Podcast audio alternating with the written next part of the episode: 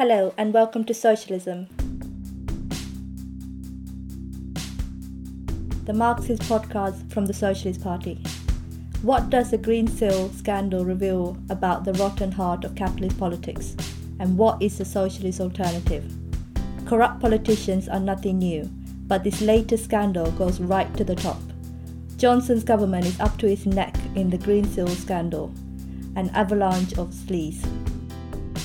Thoroughly reclaimed for big business by Keir Starmer, the Labour Party is unable to take the advantage of the latest Tory crisis because of its failure to offer any serious opposition to Johnson's government.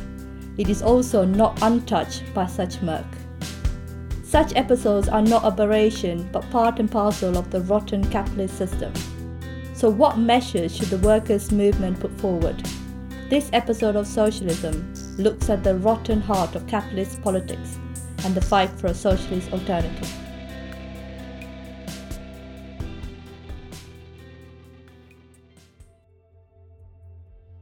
As if the British capitalist establishment needed anything more to undermine our trust in it, along comes the Greensill scandal, a recent survey found 53% of us believe that government leaders are purposely trying to mislead them. And as we go to the May elections, the Tory party must have been desperately hoping that the vaccine rollout by the NHS might be changing its fortunes after all the hatred that it garnered for its catastrophic dealing with the pandemic. Dominic Cummings was just the start of the cronyism we saw, but now Greensill is really revealing the rotten heart of capitalist politics. And here to discuss that with us today and give us a Marxist analysis of what these events signify is Hannah Sell, General Secretary of the Socialist Party. Hello, Hannah. Hi. So let's get into this rotten, murky story, if we must. Would you say, is the Greensill scandal just another episode in the MP's expenses scandal and so on, just another illustration of the way those at the top see themselves as beyond the law and entitled to make personal gains from their position, or something more? I mean, look, it's nothing new. It's not a surprise to any socialist, but anyone with a memory, actually. If you think about Britain, we had cash for questions under John Major, the Tory Prime Minister. Then we had honours for business people under new Labour leader Tony Blair. And then we had the MP's expenses scandal, which pretty much everybody who was alive then mm. remembers. So the stink of corruption wafting out of Westminster is not a new thing.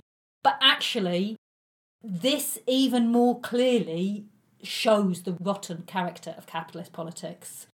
There's an old saying fish rots from the head first. And this time, it's not just backbenchers, it's not even just ministers, it's the last Tory Prime Minister, Cameron, who is centre stage, along with senior civil servants. And if you look what took place over a whole period, Lex Greensill seems to have relied entirely on cronyism to build his company. I mean, it's incredible when you read about it. So he was brought in as an unpaid senior advisor to Cameron's government, specifically to the Prime Minister's office in 2011, and that was the same year as he set up Greensill Capital. He used his position in government to argue for large companies to adopt something called supply chain financing. And a number of NHS trusts, under the pushing of the government, adopted that. Mm. And his company then went on to provide it. So, at a time when we were all suffering terrible misery, vicious austerity from the Tory government, the worst austerity since the 1930s, and the reason we were suffering it was because of an economic capitalist crisis that had been triggered by a financial crisis, by the gambling on the stock markets of the banksters and the rest of them. This bankster is in Downing Street and is setting up a new form of speculation, because that's what it is, mm. Backed and driven by the government and out of that, he became a billionaire. I mean, you know, if you put it in a film, it might seem a little bit far fetched. And then, of course, Cameron got his personal payback when the minute the two years were up from him resigning as Prime Minister, that meant the regulators couldn't legally intervene. He then becomes an official advisor, paid large sums for Greensill Capital, and of course starts lobbying for it with the current Tory government, as I'll go on to talk about.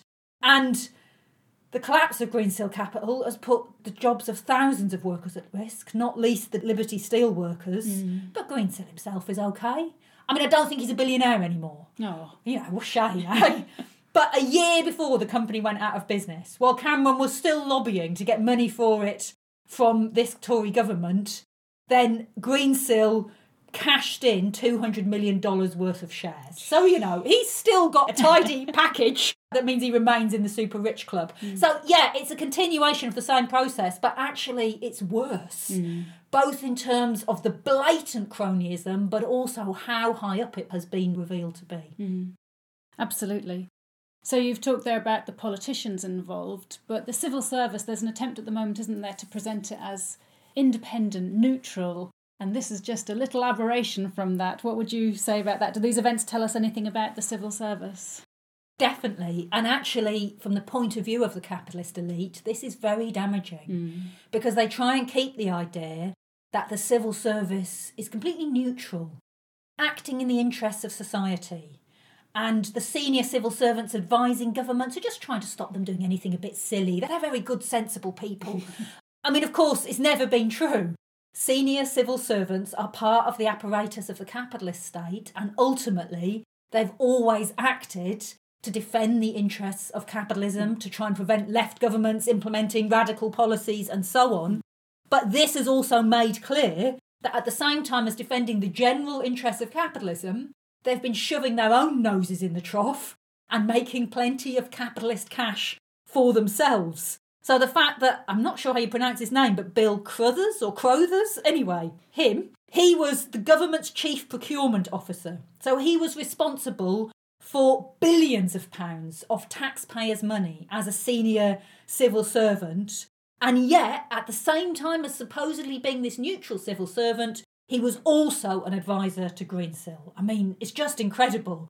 And of course, he then later became one of the company's directors. But that's dangerous for the capitalist class because this isn't just undermining some politicians, it's undermining the structure of the capitalist state itself and showing that it's rotten, that it is corrupt, that it is after making a quick buck for individual civil servants as well as defending the capitalist profit system as a whole. So, you know, it's quite a dangerous situation for big business. And as well as that, do you think that the Johnson government is going to be damaged by this? Because after all, we're talking about Cameron. You know, Johnson almost stood against the Cameron governments and so on when he stood in 2019. Do you think he's going to be caught up in this? He's in it up to his eyes. I mean, look, it's very worrying for the current Tory government because they were elected, they won the general election by almost standing against their own party. Mm-hmm. And Johnson's got all this ludicrous rhetoric about how he's standing up for the little people, against the elites, etc., etc. And this is an illusion that is already looking pretty thin. But this scandal has the potential to wreck the last shreds of it. And the kind of warnings to Johnson in the capitalist press that he could lose the red wall seats, the previous Labour seats that he won. So a section of working class people, a small section actually, but a section who switched and voted Tory, that could be lost as a result of the current situation because they are in it up to their eyes. And not only the Greensill scandal. So at the same time as that's coming out, you've got the fact that the health minister, Matt Hancock, his sister's company, in which he has shares, has won a whole series of NHS contracts, including one for £300,000 just this year in 2021. So, I mean, you know, hmm. that's corrupt enough. But there's also their involvement in the whole Greensill issue. Hancock himself met Greensill to discuss the company having access to NHS contracts. Rishi Sunak, the Chancellor, we know was lobbied by David Cameron to allow the company to access the kind of largest possible government backed COVID loans. And that wasn't granted. But something else was granted. Greensill was allowed access to a scheme that meant it could offer loans, mm. making money out of that. But those loans were backed by the government, up to £50 million. And this was not because Greensill was a very good, financially viable company. 'cause, you know, Clearly. yeah, we, well, we know what happened just weeks, literally, later. Mm. So, yeah, they're in it up to their eyes. And then there's also how Johnson has responded to this growing mm. tide of filth. Because he has not set up a democratic, open inquiry that's actually designed to find out wrongdoing and mm. deal with it. It's a blatant, cynical cover up. It's a private inquiry, whatever the hell that is. And the bloke who's running it, a man called Nigel Boardman, who is himself a billionaire. Good um, yeah. He's on the board Yeah. of a private bank which is chaired and majority owned by one of the Tory party's biggest donors. I mean, you know, what kind of blatant, cosy little cover up is that? And of course, there's the picture going round of the Bullingdon Club, the Oxford Drinking Club, with Johnson and Cameron both in the same photograph. And on one level, you could say, even though they've always been rivals apparently, that this is one member of the Eton Oxford Bullingdon Club looking after another. But of course, it's about much more than that. Mm. This is not about individuals. And who knows, it's quite possible Johnson doesn't want to cover up for Cameron at all. What he wants to cover up for is the inherently corrupt character of the Tory party, but broader than that, of British parliamentary democracy hmm. and this supposedly neutral civil service.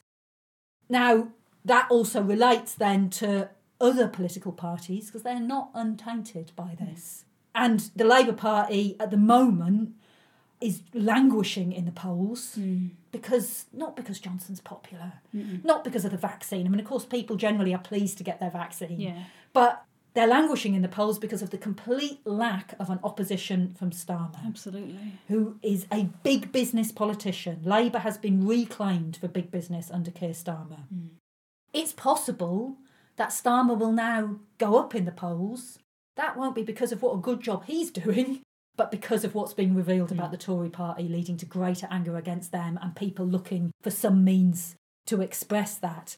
But we should be clear Blairite pro business Labour is not free of this kind of hmm. muck. Right now, they've not been in government for years, so there probably are less big business lobbyists because, you know, they haven't got as much power. Hmm. But Lord Falconer, the hmm. Shadow Attorney General, Labour politician, works for a legal company providing advice to global companies, particularly US companies, about how to do political lobbying in the UK. That's what Greensill were doing. That is political lobbying. And they may well say it didn't even break any of the lobbying rules. But Falconer's company is advising people about how to bend and get round those rules to get influence, i.e., profits for big business. And you've only got to look back at New Labour's record in power, which is miserable on these issues. Not least Peter Mandelson. You know, he's uh, Blair's Prince of Darkness and is now back as Starmer's advisor.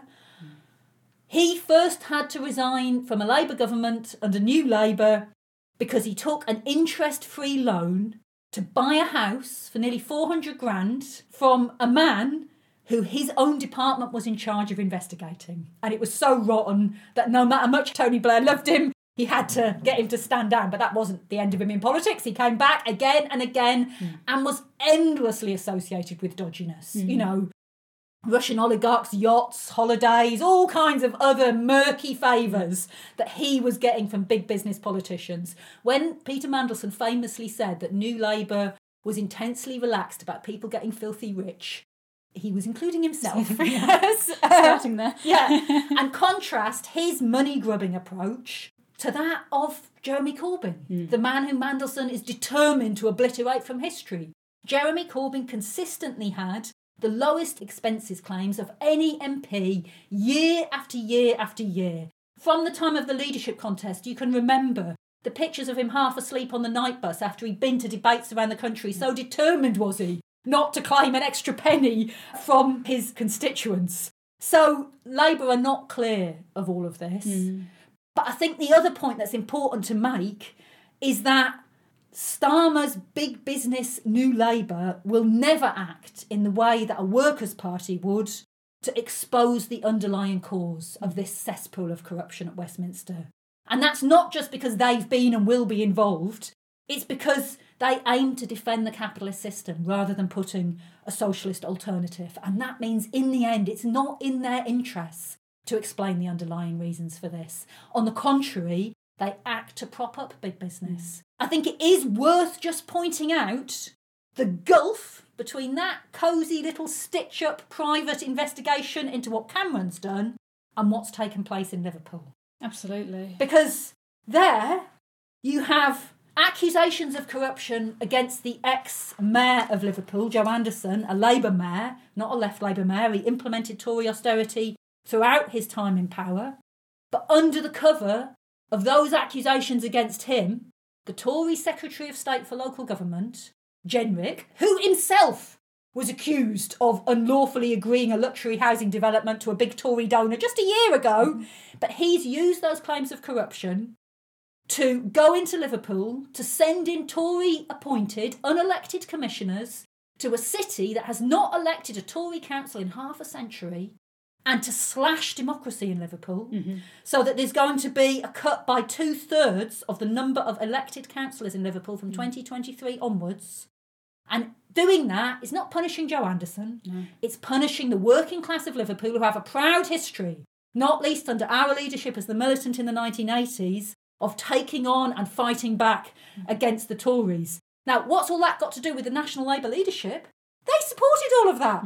They supported that inquiry and at the same time themselves undemocratically ruled out the candidate that Corbyn was supporting to be the mayor of Liverpool in the selection contest within Labour. So any real Workers' Party would be savaging what's been done regarding Greensill and contrasting it with what's been done to local democracy in Liverpool. But how can New Labour do that? Hmm. Because they supported what's taking place in Liverpool. That's why an important part of a socialist response to this chaos has to be to start to raise, to drive home the urgent need for the working class to have its own political voice, to fight for the development of a mass workers' party, and also to do what we can to begin to develop such a political voice, which is why, of course, the Socialist Party is standing as part of the Trade Unionist and Socialist Coalition in the elections that are taking place on the 6th of May, including for the position of Mayor of Liverpool, where Roger Bannister's standing. 100%. And do you think there's other things other than that, the building of a new mass workers' party, that the workers' movement should be putting forward in response to this disgusting, disgraceful scandal as you've described it?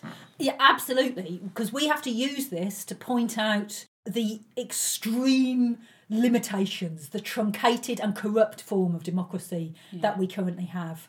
From its very beginning, the workers' movement has been the hardest fighters for democratic measures and to defend those democratic measures that exist. Mm. So it was our forebears who fought heroically for the right to vote, for trade union rights, for electoral systems that could actually reflect the will of the people, if you like. Mm.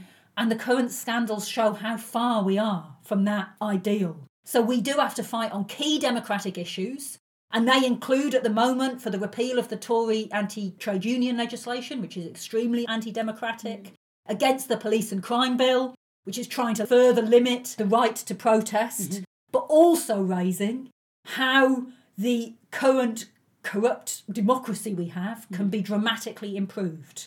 So, just to give you a bit of information, in 2015, the last year for which I could find figures, there were only 19 MPs in the whole of Parliament who had a history of doing manual work. I mean, what does that tell you about the makeup of Parliament? MP's basic salary is £81,000 a year. Never mind the expenses. That puts them in the top 5% of earners. They've got no they're planning to cut universal credit by £20 a week in September. They have no idea what it's like to live on universal credit or to be a low paid worker or to be poor in any way whatsoever. And they're unaccountable. They're normally only elected once every five years. And then once they get there, they can do whatever they like, pretty much. Hmm. So, what can we do about that? When workers' representatives first started getting elected to Parliament, the first Labour MP, for example, Keir Hardie, he was not paid, and neither were any MPs. And you might think, oh, let's go back to that. Hmm. However, the reason it was like that is because the MPs were all from the elites. Hmm. So they all had large private incomes and investment. Well, they still have. They hardly need the 81,000, but they all had that. So actually, the workers' movement fought for MPs to be paid, but hmm. it should be a worker's wage. When we in the Socialist Party, then militant as part of the left of the Labour Party, we had supporters who were MPs in the 1980s. Dave Nellist, who is now one of the leaders of TUSC, the Trade Unionist and Socialist Coalition, but also Terry Fields and Pat Wall, who are unfortunately no longer alive, but they all only took the average worker's wage. Why shouldn't every hmm. MP only take the average worker's wage? Why shouldn't they be banned from having any directorships, any major shareholdings? They earn enough, they hmm. don't need shares as well. They shouldn't be holding advisory positions for private companies. None of that should be allowed. But also, we should fight for a massive extension of democracy. So, the Chartists, the first independent workers' party in history, they demanded annual elections to Parliament. I think today we should at least say biannual, that there's a general election, that everybody faces re election. But actually, more important than that Hmm. is there should be a genuine and real right of recall. So that if constituents don't like what their MP has done, they're able to call an election and demand that they are held to account and face being recalled. Of course, the unelected House of Lords should be abolished. We should have a single assembly with legislative and executive powers instead of them being divided as they currently are in Britain. We should have the right to vote at 16. A form of proportional representation would also be a more democratic system mm-hmm. than the first past the post system that we have in Britain today. So the fight for those kind of democratic improvements are part and parcel of the struggle for socialism and a very important part of what a mass workers' party mm. should be fighting for. But we have to say, you know, capitalism is a system that's is based on production for profit, the profits of a few mm. rather than the social needs of the majority.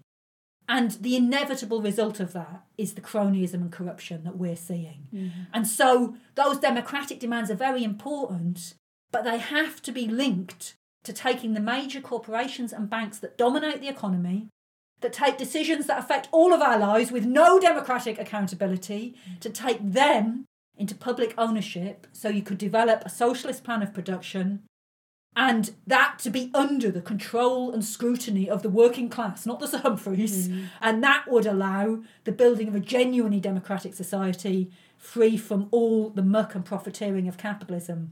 This all comes at a particularly dangerous point for Johnson, but also for capitalism, hmm. because we've had the pandemic. We've hmm. still got the pandemic, but the pandemic and all its consequences. So, working class people have suffered a terrible health crisis, and they have also been through the deepest recession in 300 years, and they're suffering while the billionaires have increased their wealth by a third. Hmm.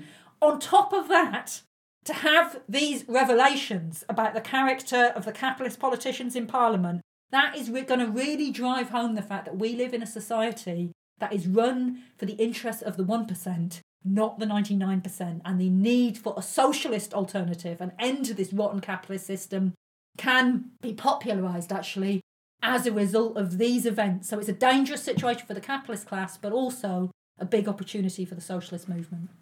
Absolutely.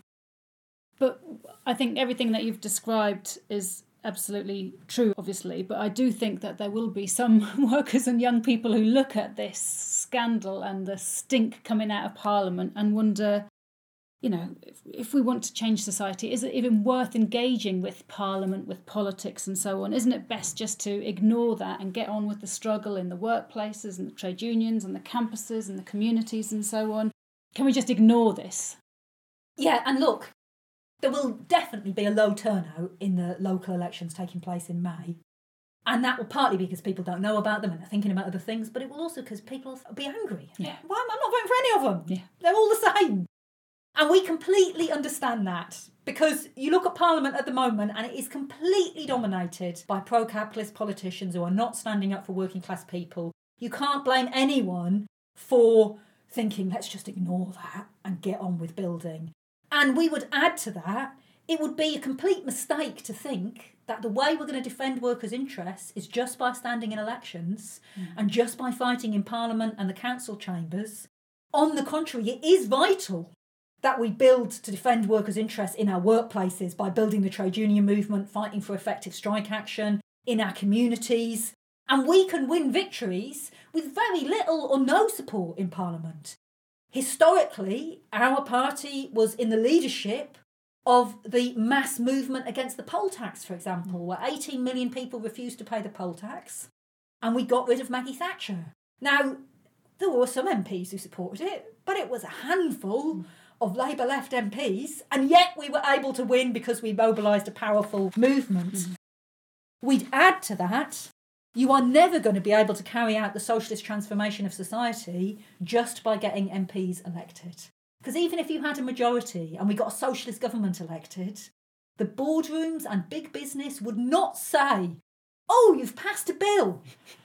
Okay, we agree to be nationalised and to give up all our wealth and power. Here you are, have it. You know, you have to mobilise a mass popular movement of the working class in particular, who are the people who keep their factories running, who keep society running, in order to be able to implement a socialist transformation of society.